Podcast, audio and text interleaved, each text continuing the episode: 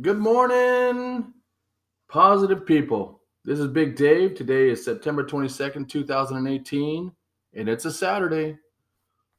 Today's reading for the 22nd is The surest way to promote yourself is to help others get ahead. When you go out of your way to help others get ahead, it is inevitable that they will reciprocate. When you genuinely wish others well, even though you may feel a little envious that they are advancing faster than you or gaining more recognition, they will respond accordingly. Your good deeds will encourage them to do likewise.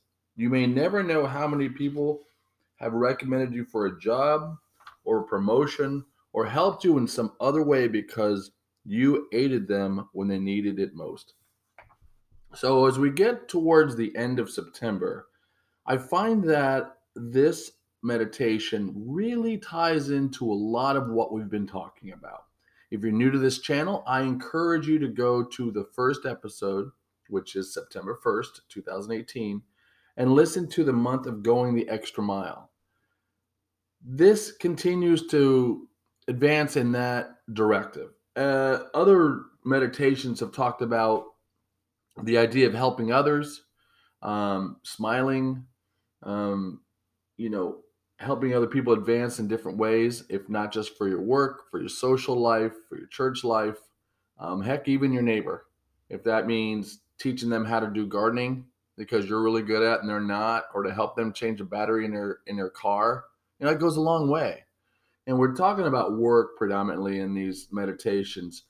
And I know going up the you know i've been in insurance industry now for 32 years and uh, i've had you know people that have helped me immensely um, in teaching me things that i was not familiar with in the industry and i've in kind of paid it forward not only helping them when i could but also helping others in the process. Um, there's a saying that says those who you help going up will help you going down. And the opposite of that is for everyone that you step on on the way to the top is everyone that steps on you when you're on your way down. And we know we, it's inevitable as we get, you know, to a, a, a crescendo of our career, you know, you know that you that you move past that and then you have your twilight years. So I think it's important if you're young and you're listening to this that it's you help those that you may not think is better than you at your job, um, but for some reason is being promoted uh, above you. You know, life changes constantly. I love the saying in the industry, my industry. Some days you're the dog, some days you're the tree. I know that's a little crass, but the idea is the idea is that you you need to help others when you don't think they need help or that you should help them because it's it'll pay off in the end.